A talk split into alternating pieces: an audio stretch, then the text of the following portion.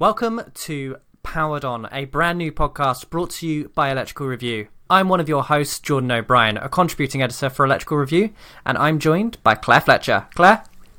Hello, I am here. If you don't already know who I am, I am the ever cynical editor of Electrical Review and Data Center Review as it happens, with Jordan being the far more optimistic of the two of us. Um, I attribute this to the fact he has youth on his side and hasn't yet been battered by life like a fish. But if you didn't catch the trailer, Powered On will be brought to you on a bi-weekly basis, where we'll be covering the latest topics in the electrical industry. And um, this will involve debates, discussion, probably quickly descending into tangents and rants nobody asked for. And that brings us to today's episode where we'll be covering one of the most important topics in the industry, and that is net zero. More specifically, we'll be covering how the UK's power grid is going to get ready for net zero. We're calling this episode New Grids on the Block. It's very punny, isn't it, Claire? It is. We we do love a pun. It, pretty much every episode's going to be a pun. So if you're not a pun fan, then this this isn't the place for you. but there is some excitement in this episode, isn't there, Claire? We're going to be talking about National Grid versus Ofgem. That sounds very exciting. It does. Always a well. It sounds a bit like a fight when really that's not quite the case, is it? But before we delve into that, we're going to begin every episode with a little segment we like to call believe it or what. And, you know, we, we said we love a pun, and what will be spelt in the electrical sense, as in W A T T. Um, so, Bit of you know, wattage a bit of wattage. But believe it or what, will basically just be um, a chance for us to share a little fact or uh, yeah, statistic a that yes, a tidbit, a nugget of information. So today, obviously, I will be I will be doing our believe it or what um, on Jordan. And since we are discussing the grid today, um, I thought it would be appropriate to have a grid related believe it or what. Um, so Jordan. When do you think the first grid here in the UK was established? I mean, bearing in, wa- in mind, um, by the 1930s, only two thirds of us actually had electricity. So, with that in mind, when did we have our first grid? Well, Claire, it really does depend on what you class as a grid, because many of our viewers probably will, well, I say viewers, I mean listeners. Uh, many of our listeners, no, readers. No watching us. um, we did do a video interview series though, so we, we do did, have yes. viewers. Anyway, uh, sorry, back to the point. but many of the people listening here will probably have um, arguments for what constitutes a grid and when our first grid is because you could look into Birmingham. Um, they had a pneumatically powered grid where they had three steam engines literally powering the city in 1889. Um, and those steam engines would power everything from clocks to lights. Um, one of the interesting things where they had um, where it would send a puff of air every one minute to uh, change the minute hand on the clock, which is really fascinating. But obviously this is what we're talking about by tangents. Um, obviously, what no, are you like, talking about when it comes to grid? I mean, I was speaking about the, you know, the electrical kind that covers the entire country, but I mean, surely with this sub steam thing, like, wouldn't living anywhere near that not just be noisy as hell? It just generally awful because, like in like the eighteen, like eighteen eighty nine, no wonder people only lived till about forty if they were sleep sleep deprived from a puff of air coming up every time the clock ticked. Jesus Christ! Weirdly enough, obviously, um, we had uh, a different grid before then because we obviously had the gas well, I don't actually know when the gas grid began, but a lot of people had gas lighting um, prior to electrical lighting. So, well, they did. I, well, I, well, I would think steam is safer than gas. You'd think, wouldn't you? Really? We we may not know when the gas grid was created, but I can tell you when the electrical grid was created. But in order to do this, I am going to need to give everybody a quick history lesson. So here it goes. So at the end of the 19th century, Nikola Tesla, of whom Jordan is possibly the biggest fanboy, um, established the principles of three-phase high-voltage electrical power distribution. And this was while he was working for Westinghouse Electric Corporation in the United States. But we're not talking about the United States, we're talking about the UK grid. So, the first to use this system in the UK was Charles Merz of the Merz and McLellan Consulting Partnership at his Neptune Bank power station, and that was near Newcastle upon Tyne, which happens to be my hometown. So, big up the town. And I was actually speaking to my dad about this the other day, and he reckons Mosley Street, so one of the main streets in Newcastle, um, in 1879 was actually the first street in the world to be lit by electricity. And um, by 1889, the city had the world's first proper proper power station. So basically, modern electrical power supply was invented in Newcastle, so no biggie there. Um, but anyway, after Newcastle, you know, saved the world with um, modern electrical power, this opened up in 1901 and by 1912 had developed into the largest integrated power system in Europe. But um, the rest of the country was still lagging behind a bit and, you know, was using this um, little patchwork of small supply networks, which in Newcastle speak was knee good. Therefore, and here's the answer to our question we've all been waiting for, it was in fact in 1926 that the Central Electricity Board was born, which was uh, which set up the UK's first synchronised nationwide AC grid. But I mean, despite this happening in 1926, the national grid we know today wasn't actually born until 1935, and the transmission activities of the Central Electricity Board weren't actually transferred to the national grid until 1990, which was the year I was born, which makes me feel really old. And I'm assuming that's when National Grid PLC was formed, the private Yes. Enterprise that we now know today, who owns and operates both our electricity and gas network. Funnily enough, um, not a lot of people associate National Grid with gas, but it is more than just electricity. I Um, do, but I just love that how in 1889 um, Birmingham had steam puffs powering their clocks, and Newcastle had, you know, we had a power supply. You know, just that that sort of um, juxtaposition is pretty crazy. It's sort me. of like the competition between Blu-ray and HD DVD, but instead it's about how you're going to power your house. Are you going to power your house through electricity or through steam? Um, there's actually an interesting ride that. Um, this is one of these tangents. Uh, this there's an interesting ride at uh, Disney World called uh, Carousel of Progress, and it goes through like the different uh, decades to show how technology has changed. And they do the switch over from gas lighting to candles. Well, obviously the other way around. And then they go to electricity lighting. But electricity used to look very different to how we deal with it today. Like, yes, we all have integrated wiring and like our lights are wired through the walls, but back then a lot of houses had exterior wi- wiring, so you would literally have a wire come straight through your house into the light rather than being hidden betwi- uh, behind walls. Oh, I could not deal with. That. I couldn't live with that. all. I- that that'd be absolutely horrible. I complain at trunking, let alone a wire just going throughout the house. No, I am mental. If anyone's coming round, even if they're not, they- I'm like, there can be no signs of life in this house. so yeah, everything has to be out of sight. So absolutely no trailing wires. That's health and safety as well. Health and safety hazard right- right there. But the ride goes through the different decades about how we we're changing our um, technology use, and we're actually have going through another massive change um, because we are approaching. Well, we are aiming for something called net zero. We hear about it all the time, don't we, Claire? Yes, we do. But I mean, for anyone who, for, well, for the uninitiated, would you like to quickly explain just what net zero is? Just I- I can for those do. who do not know. Um, I'm hoping that all our listeners do know. they are professionals at the end of the day. But um, in case you don't, net zero is where no more carbon is added to the atmosphere than taking away. So if I have a polluting car, I could remove carbon from the atmosphere by literally just planting a few trees, probably more than a few. But that's sort of where we have this balance where there's carbon being emitted and there is carbon being taken away and they cancel each other out basically. That's net zero.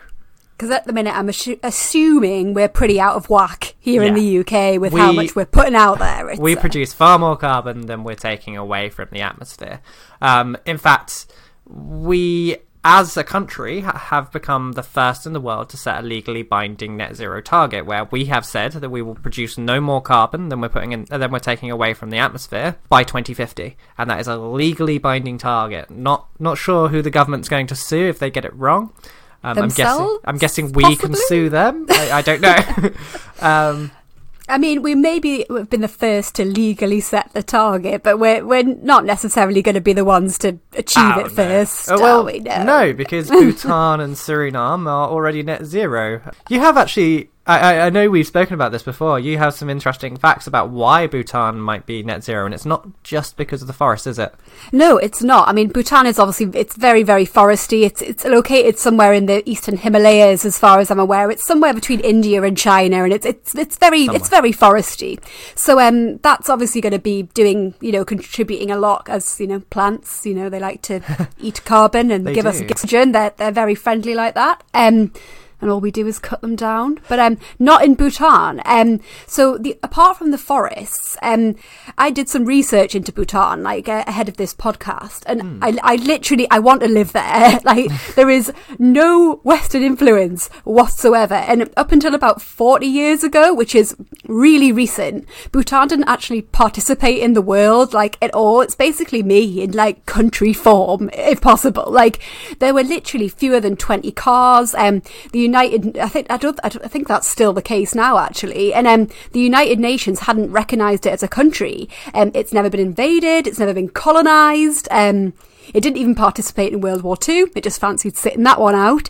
Um, and this has largely continued to be the theme up until now. So, like, if you went there, there would be no McDonald's, you wouldn't see a Starbucks, there'd be no giant supermarkets, no Western architecture at all. Like, no advertising. Imagine yeah. a world with no advertising. It'd be depressing.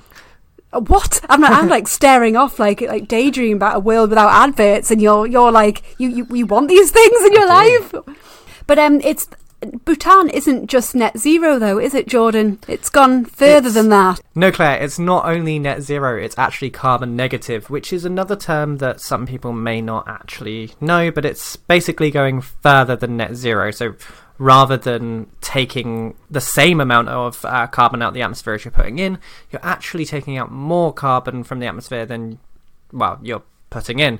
Um, so they're, is, minus carbon, basically. Yes, carbon yeah. negative. There is actually one company who has agreed to go even further than just purely carbon negative, which is Microsoft. Um, they have agreed to remove more carbon from the atmosphere than they have ever put into the atmosphere. So since they began as a company, they want to remove every single piece of carbon they've ever emitted, which is going to be a lot for a company like Microsoft. They run data centers. It's pretty impressive, but if anyone's going to be able to do it, it's going to be Microsoft, surely. Yeah, I, I would imagine they've, so. They're they've, really they've got on... the result. I think Google are doing something similar at the minute. Um, Every tech company seems to be really eager to be net zero at the moment, and a lot of them are trying to go further than net zero. Um, well, all the big ones have, do- have done really well, to be honest. Because mm. I mean, hmm. Google first achieved um, carbon neutrality in about 2007, I think, and um, since 2017, it's purchased enough um, renewables, well, solar and wind energy primarily to match 100% of our global electricity consumption. So that's pr- that, that, that, that is that's pretty pretty amazing. But um, uh, but now it's kind of um, it's got a new sustainability goal. It's going to be running its business on carbon-free energy 24/7 everywhere by 2030. So it's not just Microsoft; it's all these big tech companies are really sort of getting behind this um, sustainability push. And I mean, I think that's amazing because it's the big players that need to lead the way at the end of the day. Yeah, and I think the reason a lot of places are getting behind the sustainability push is because we're we're in a climate crisis, as um, some people would refer to it. But when you look at Bhutan, there's a reason that they're running at carbon negative, and that's because their national grid is nothing like our national grid. In the UK, pretty much every house in this country is connected to a central grid. In exactly. Bhutan, it's... they're not it's it's the whole way of life really because i mean if you actually think about what it's going to take for us in the uk to get, or even anywhere any western culture to get to net zero it's going to take this huge shift in the way we mm. live our lives so we are going to have to change the way we drive our cars heat our homes generate electricity um, and we're also going to need like great uh, sort of planning and management of the energy system um, to boot so we can actually maintain a secure energy supply because um, if we haven't got somebody like overseeing all this properly, then we're going to get, well, first of all, we're going to have some major problems. And secondly, when we are going to have no chance of, um, meeting this net zero target. But I mean, it's obviously going to be someone is going to have to take charge of this. And at the minute, the company in charge of all of our power and of all such things is, of course, National Grid. Um, but National Grid is a little bit of a complex beast, isn't it, Jordan? I mean, when I was looking into this, um, it confused me a little bit. So before we continue, um, would you be able to give us a little bit of a crash course in National Grid and its two parts and how that's going to work? Well, technically, National Grid has more than two parts, but there's only two parts that we really need to know about because obviously it does, deals with gas, it has interconnectors with the continent. That there's so much complication. Um, I think out of the six interconnectors with uh, Europe, uh, which is bringing power into the UK from our mainland friends, National Grid owns four of them. But if we keep it real simple, when it comes to the electrical distribution system, National Grid are two different things. They are the people who own the transmission network. They own the pylons that you see running through the country. Uh, so to... all that overhead wiring, all the substations, all of that stuff, that's that's National Grid, right? Not all the substations. Some of the substations are owned by your um, Oh yeah, local electricity. DNO, yeah, like, distribution network operator. So someone like Northern Powergrid up there, or yeah. UK Power Networks down here. Um, but then the other half of National Grid is not the part that owns the transmission grid; it's the part that o- uh, operates. It's the part that operates it. Yeah, yeah. And that part is the part we're mostly going to be talking about today. Uh, it's referred to as ESO, Electrical System Operator. I believe that's the uh, the abbreviation. It is. Yes, you got it correct.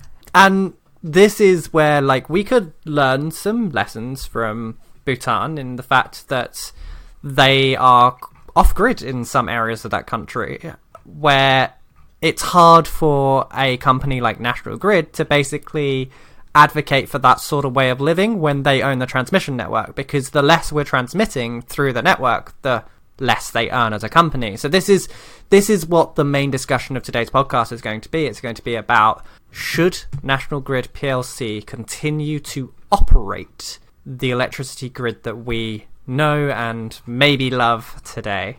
Yes, well, that that is the question. I mean, Ofgem certainly think not. I mean, I did ac- actually ask um, Ofgem wh- why this, why they want this. Um, so, in summary, I mean, we did mention this briefly at the start, but Ofgem um, is recommending an independent body. Um, so they don't don't want National Grid to be operating um, the grid anymore. They want a completely separate company to basically take charge of um, Britain's green transformation, you know, our path to net zero. Um, they well, re- really, it's just further progression of what already exists. But um, we just the initial aim for independence, uh, they wanted to sort of manage conflicts of interest between the national grid's ownership of the transmission networks and expanding the um, ESO functions, basically. So, I mean, I did ask them um, what these conflicts conflicts of interest were, and um, they could they couldn't actually tell me. So I don't know, if, Jordan, if you've got any sort of thoughts on this.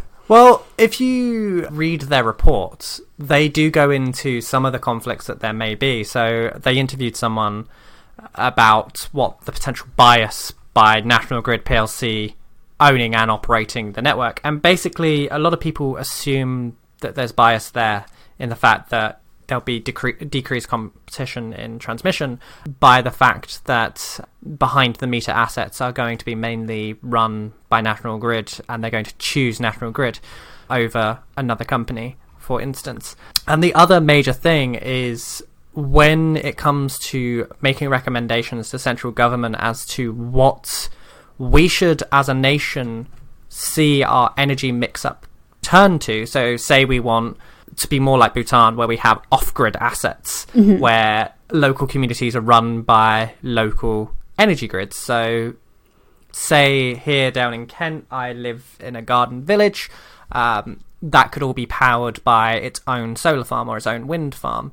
That won't be using the national grid. That will just be will be self-sustainable. Well, that would be a lovely utopian world, wouldn't it? Because I mean, I live um, obviously up up north. I live in Whitley Bay. I live right next to the sea, so technically we could sort of try and utilize hydropower, couldn't exactly. we? But we're we're not because obviously renewable. The problem with renewables is You They're know, the, yeah, they are intermittent. So you know, if the sun isn't shining, you know, the wind's not blowing, then what do we do? We just we don't have the energy storage for it, do we? Unfortunately, which is why we kind of need this grid. Uh, yeah, that is the advantage of the national grid in terms of you would be able to transmit energy throughout the country. So if one part of the country is lower than the other, you you can bring that energy in. But no one's saying we should completely get rid of the national grid. It's just that we should change our energy mix up so that we can move to net zero in a more uh, cost effective and yeah, and just a more sustainable way. proactive proactive way as well. Like someone needs to actually be giving this some thought. It can't just be sort of like a, a thing on the side. It needs to.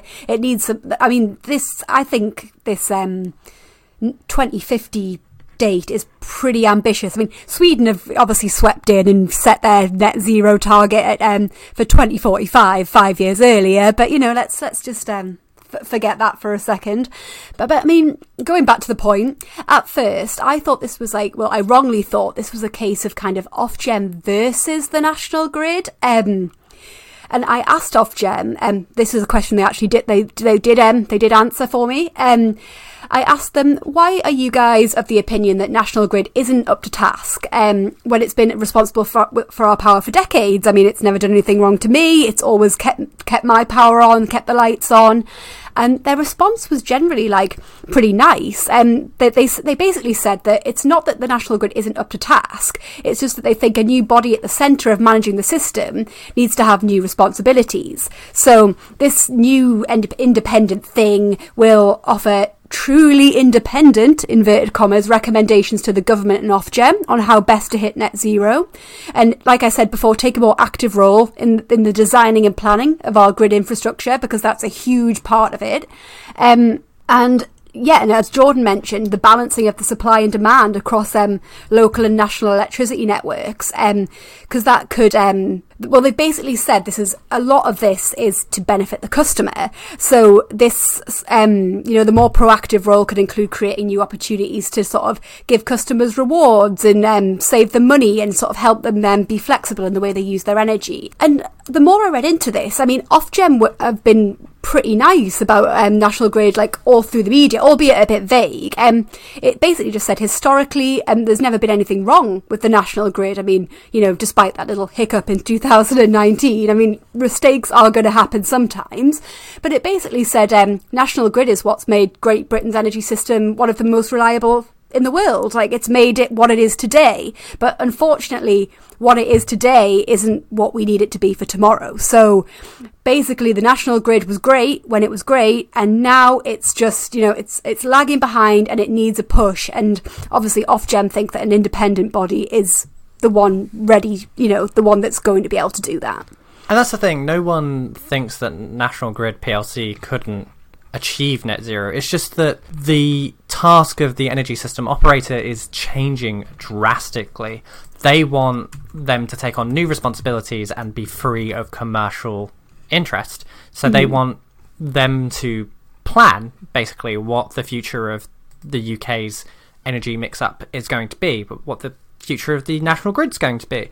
And it's hard to have a company who has a vested interest in there being more transmission in the UK to then come out and say, oh, do you know what? We think we should have more localized grids. We should encourage people to have solar panels on their house and not actually need to be connected to the national grid. It's hard for the company that owns the national yeah. grid to be able to say that. Um, and and this is one of the things that was highlighted in the report. They interviewed someone and they this person basically said that they don't believe that National Grid will ever come up with a plan for this country that won't include nuclear. And the reason being is because nuclear power stations have to use the transmission network.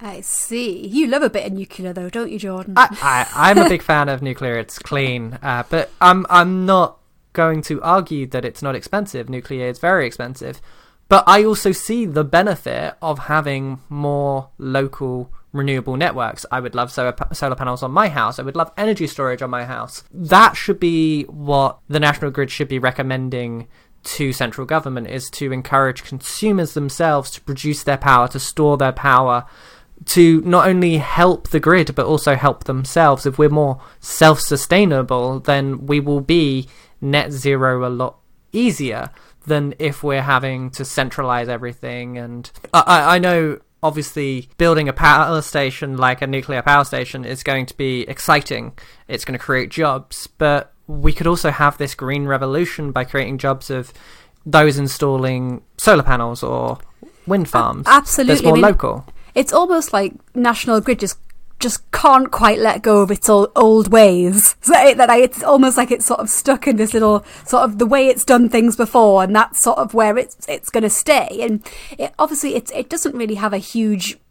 I mean, it obviously has an interest in operating the grid, but the national grid makes a hell of a lot more money um, owning the grid than operating it. Isn't is that right? Absolutely, that right? they make barely. Anything when it comes to the ESO functions. It's a very small part of their business. So for Um, National Grid to give that away to an independent body really isn't going to be much skin off their nose, is it? Well, as, yeah. as, a, as a business. It will actually benefit them because remember that they won't just be giving it away; they will they will sell it for a price.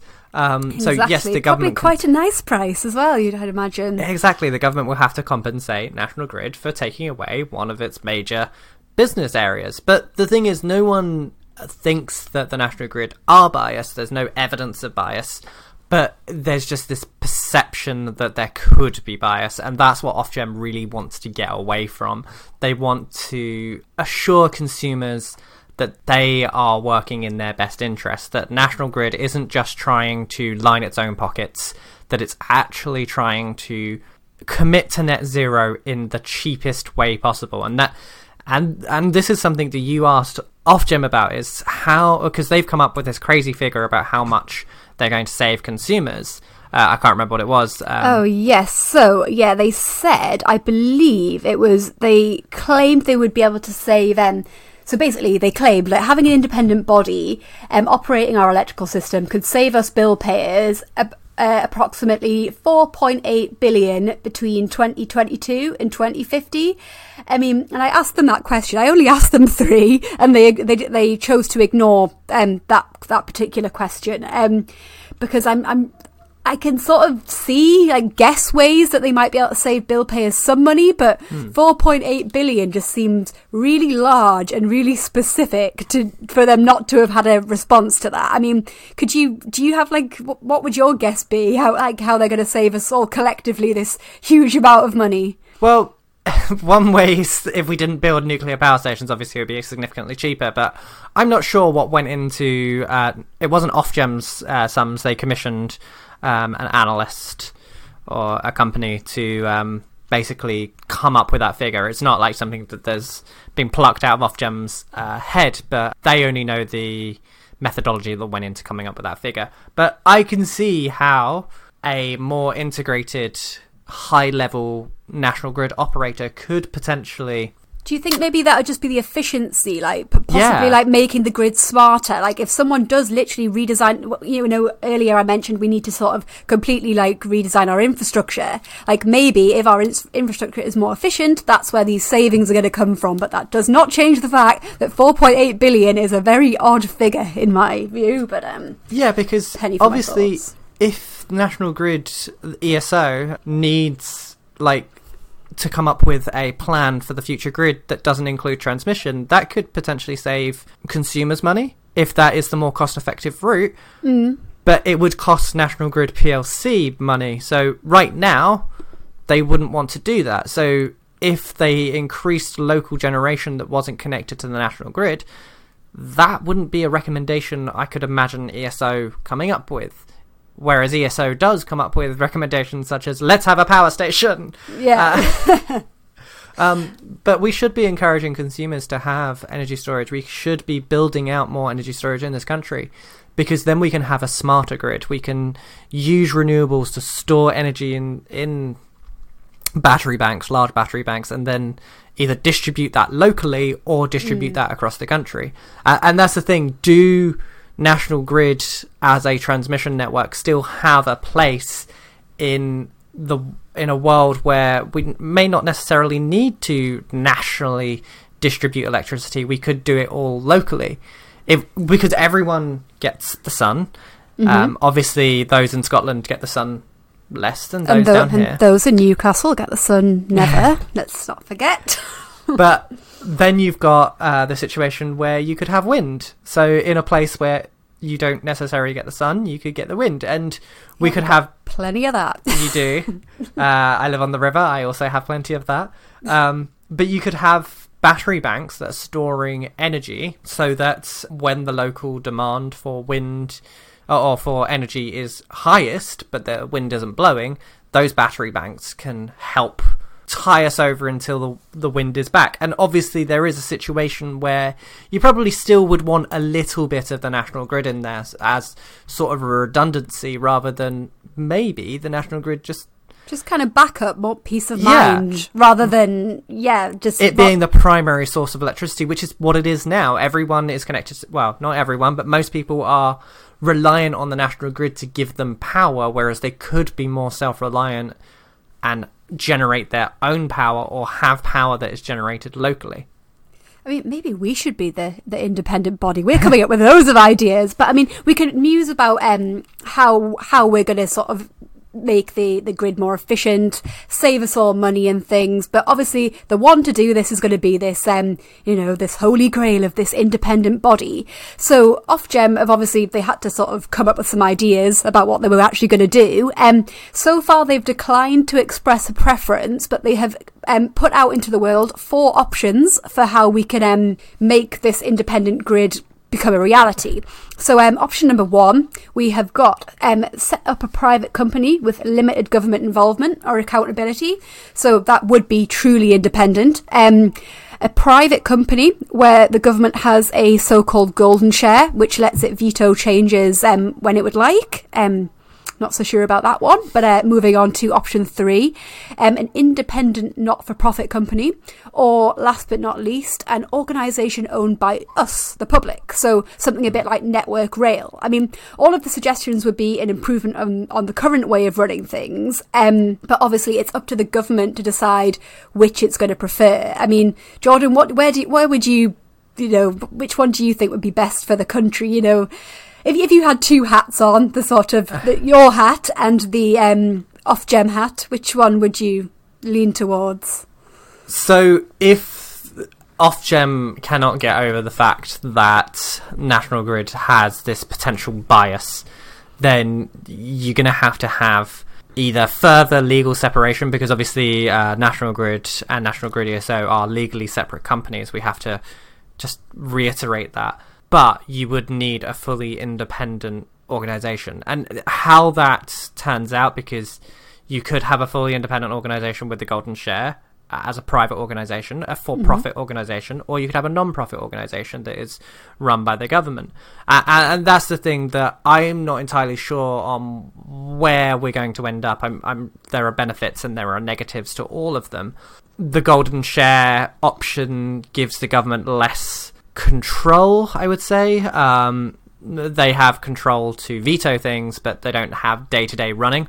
And that works really well for NATS, which deals with our airspace. Yes. Um, and I would say something as critical as our airspace would be replicated in something as critical as our national grid. So that could be one really good example of where we end up.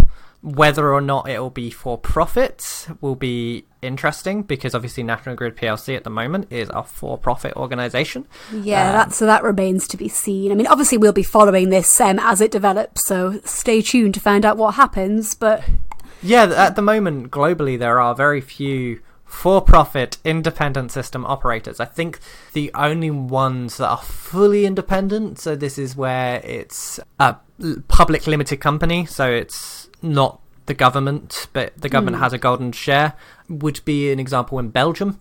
Uh, with Fluxys, that is a for-profit company that deals with their gas network rather than their electricity network.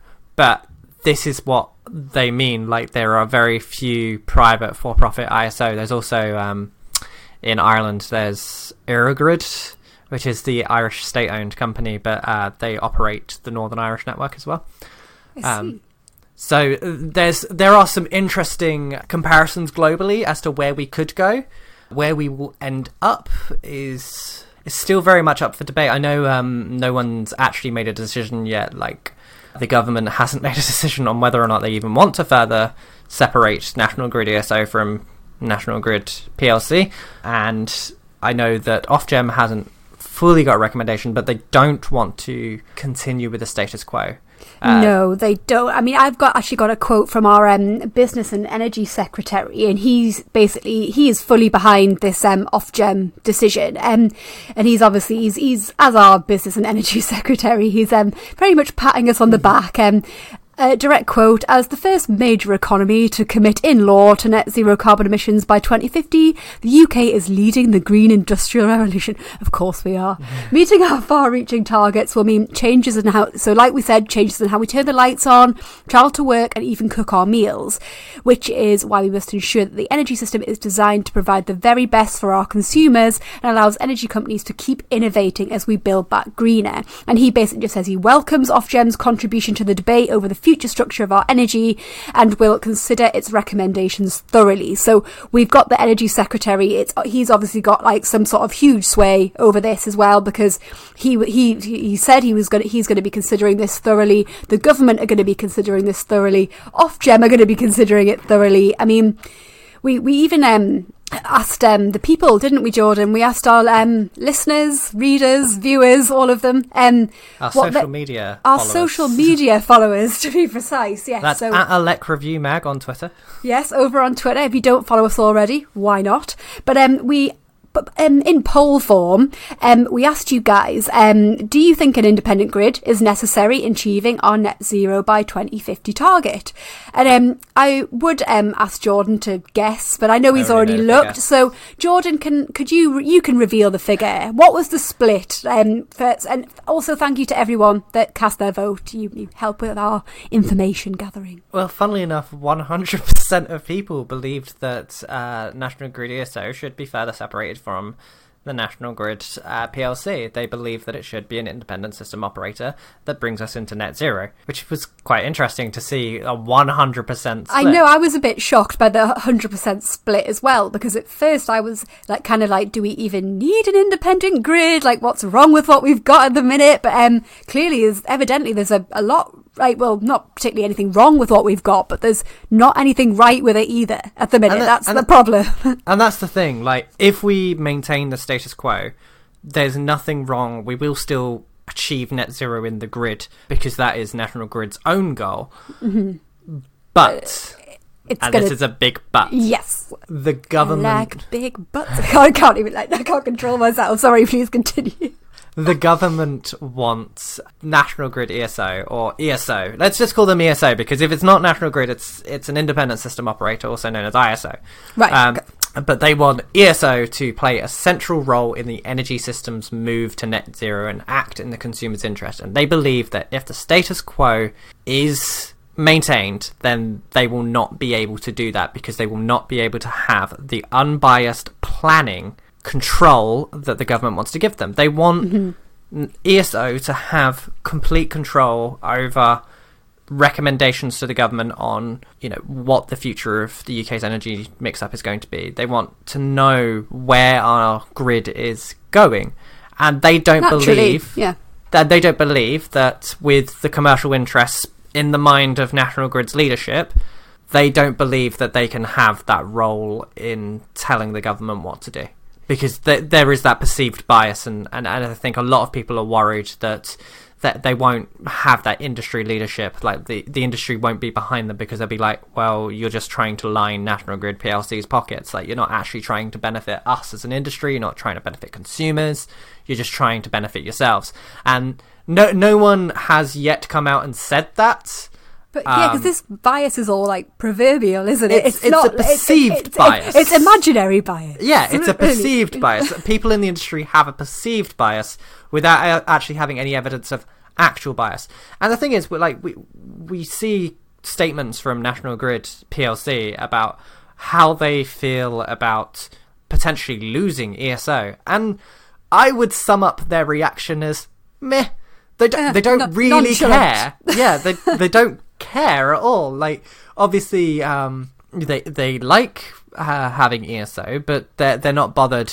They, they say they continue to work. It's always some boilerplate statement, whereas we continue to work with the government to discuss the future um, operation of the national grid or whatever kind of stuff that they say. But it, it's never like a full on commitment. Like, yeah, we love national grid ESO. It's never it's never anything like that. I I think that they don't really care. I mean, at the minute, I just don't really trust the government to see anything through. I mean, with uh, this is another bit of a tangent, but they've just scrapped the, the green homes Ah. grant. I mean, like that was that was something that was meant to be, you know, a, a, a huge step in our green green evolution or green revolution, whatever they want to call it, whatever bloody buzzed word it is, and they they took that away. And They uh, yeah, they, crept out the announcement as well on a Saturday night. And, and- exactly. we saw it though. We see you scrapping things, government. And So- the thing is, that announcement wasn't even like, hey guys, we're scrapping the Green Homes Grant. It was, hey guys, there's a new scheme where we're going to encourage local councils to help you with green upgrades. Uh, by the way,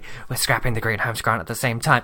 They, they Like just whispered it. It's like, well, excuse you, because at first they, they, they, you know, the Green Homes grant, they were, they were shouting from the rooftops about Hmm. it. Then they really quietly just got rid of lighting from it, which was one of the the huge beneficiaries of this scheme. Yeah, so And, many uh, people were like planning their green home upgrades. They're like, I'm going to get new doors, I'm going to get new Gonna get new lights. I'm gonna get new new this, new lights, that. yeah. Like, yeah, Which- companies were planning like because companies were going to get these vouchers as well, weren't Yeah. they? And then it, the, all this hope is just gone. So any All of- planning is, is just. This is why I think even if they do choose from one of these four options.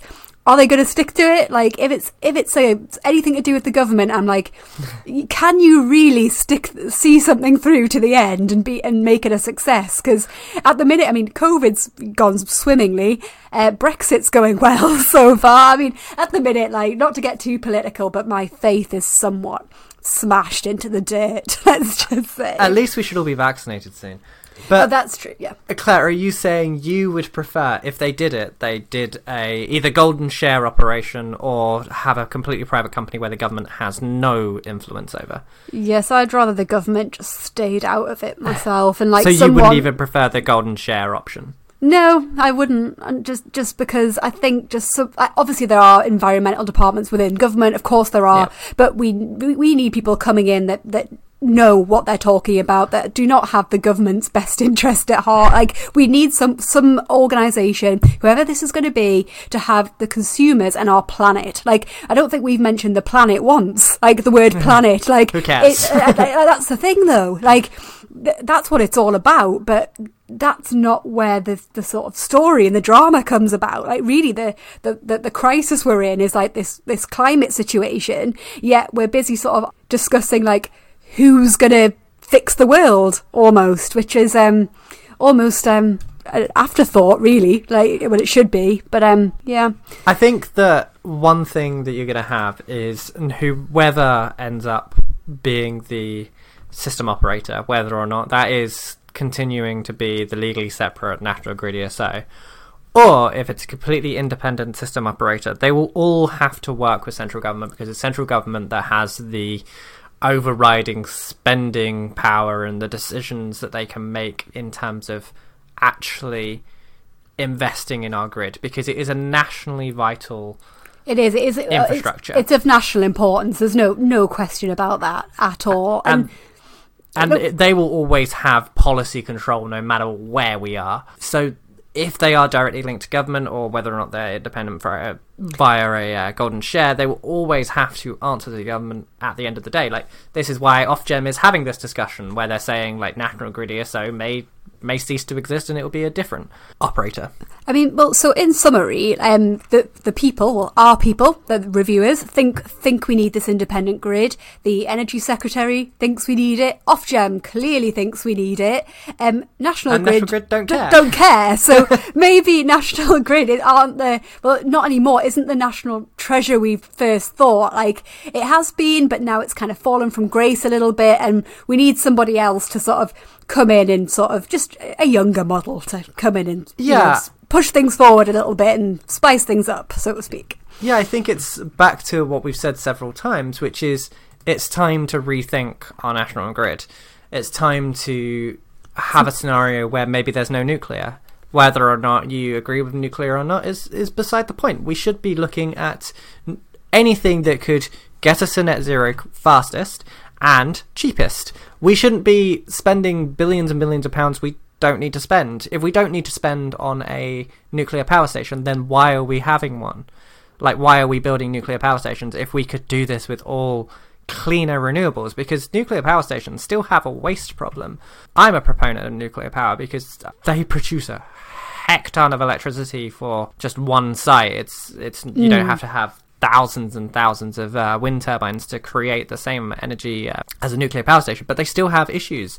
Um, you have the perceived safety issues that people have, um, even though nuclear power stations are 100% safe. Let's let's get that. Well, mostly safe uh, in terms of they're very very unlikely to have any incidents like uh, Fukushima or Chernobyl. Uh, we can name a few. or, Um, or The Simpsons, Springfield, Three Eyed Fish, and such. But th- you actually just brought up a very important point. Um, waste is still a problem we have um, with nuclear. Like, where do we store our nuclear waste? And uh, I was reading recently about how um, the UN requires if you basically it has a rule if you produce it, you deal with it. So if you produce nuclear waste, you deal with it. Don't just dump it in another country. Um, But they do as well. It's the same with rubbish as well. I know this is a tangent, but like there are literally islands of rubbish, like in Thailand and Vietnam, because people just and it's probably the same with nuclear, but we don't No. know where it is. I mean, nuclear is ha- it has to be stored in the UK legally, like under international law, it has to be stored in the UK. But they keep changing their mind as to where because no one wants it. No one's going, hey, of course, yeah, store it here. your nuclear uh, uh, waste here. So no one wants it. So we we'll always have that problem. No one will want nuclear waste, and nuclear waste takes ages to actually Just disintegrate, be gone. yeah. Uh, so what we do need is to have these honest conversations where it's like, do we need nuclear?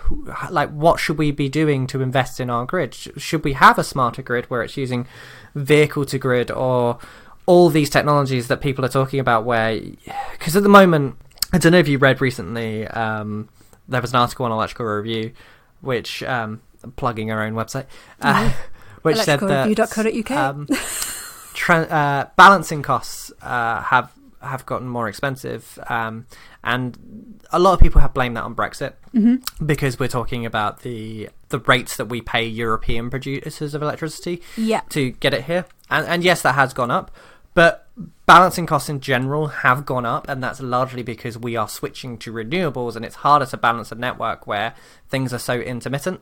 I mean, I imagine Brexit is probably out of these um, four decisions is probably going to complicate things a little bit. I mean, I haven't even started to think about how or why yet. I mean, that's another conversation for another day. But I mean, I imagine like the our relationship with Europe with regards to our power is is going to play a really key role in how we change our infrastructure and how we change the distribution and balancing of our electricity. And because we we give um we supply electricity back and forward to Europe, Yeah, don't we? So we at the do. minute, so how long, how much longer that's going to go on for, I'm not so sure.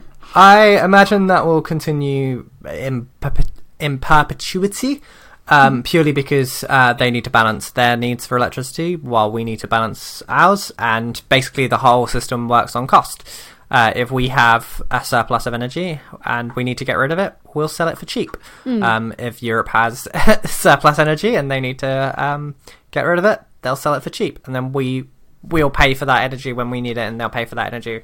Uh, it's a mutually beneficial relationship, and I, I don't think, uh, even though the story was predominantly about Brexit, and maybe Brexit has caused a slight increase in uh, cost, just because of the way that everything is done now. Like the auctions are run differently uh, to how they used to be run, and we're not using the single market mechanism that we used to use. Yeah. Um, but I, I don't think that you know it's going to be permanently more expensive. I think that a lot of people You think there might Well- be sort of a spike and then we'll level, yeah level I, I. I think I, I think a lot of the problem is where countries are transitioning to renewables and those renewables being intermittent they have more wild spikes between needing electricity and not needing electricity uh, like we might have a surplus of wind on a really windy day, or the day we're recording this, it's actually really sunny. Oh, it's really windy here. Like, great, like, it's like literal 25, for wind turbines. 25 mile per hour winds. Whereas we're in the 20 degrees, uh, bright Oh, sunshine, blue skies. But this is the thing, like, as we install more renewable energy, the less intermittent it's going to be, especially if we install more energy storage. And this is going to be really key to the future of the UK's uh, grid, basically. We're, we're going to need more energy storage to store this intermittent power, so we're not paying random like balancing costs just because it's not windy in Newcastle for the the only day of the year.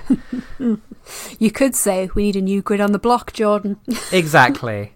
We we could absolutely say we need a new grid on the block. I mean, on that note, I think we can probably probably end it there, can't we? Yeah, I think uh, we we got through. We chewed quite a lot of the fat. I hope people found this first podcast informative. We will get better uh, if you didn't.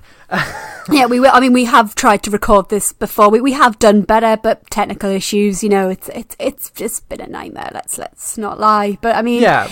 if you are interested in seeing how this uh, national grid Ofgem situation plays out, we will of course be continuing to follow the story. So as I mentioned before, keep an eye out on our website, which is www.electricalreview.co.uk, and over on our Twitter page at Elec Review Mag for any updates. Um, if there are any topics you'd like us to discuss, um, opinions you'd like us to share, um, preferably related to the electrical industry, but if you just want to chat, we can see what we can do.